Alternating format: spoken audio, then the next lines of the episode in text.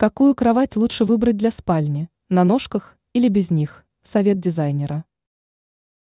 При выборе кровати для спальни у многих людей разбегаются глаза. Разнообразие моделей мешает выбрать что-то одно. Например, есть кровати на ножках, а есть мебель со сплошным основанием. Что выбрать? Эксперт сетевого издания «Белновости» в области дизайна и интерьера Юлия Тычина советует приобрести именно кровать на ножках. Преимущество такой кровати. Главный плюс кровати на ножках заключается в следующем. Наличие такой мебели в спальне способствует визуальному расширению комнаты.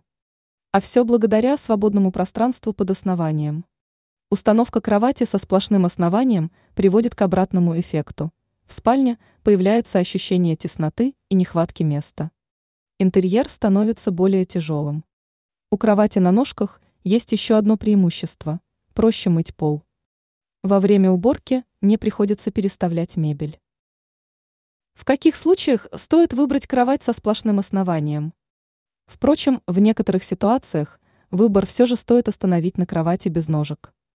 Так нужно сделать в том случае, если внешний вид такой мебели очень понравился вам, а найти такую же красивую кровать на ножках не получается. Еще один случай – Жильцы квартиры планируют хранить в нише мебелью много вещей. Стенки будут закрывать этот бардак. А вот если предметы будут лежать под кроватью на ножках, то возникнет ощущение беспорядка. Ранее были перечислены вещи в доме, которые выдают бедность хозяев.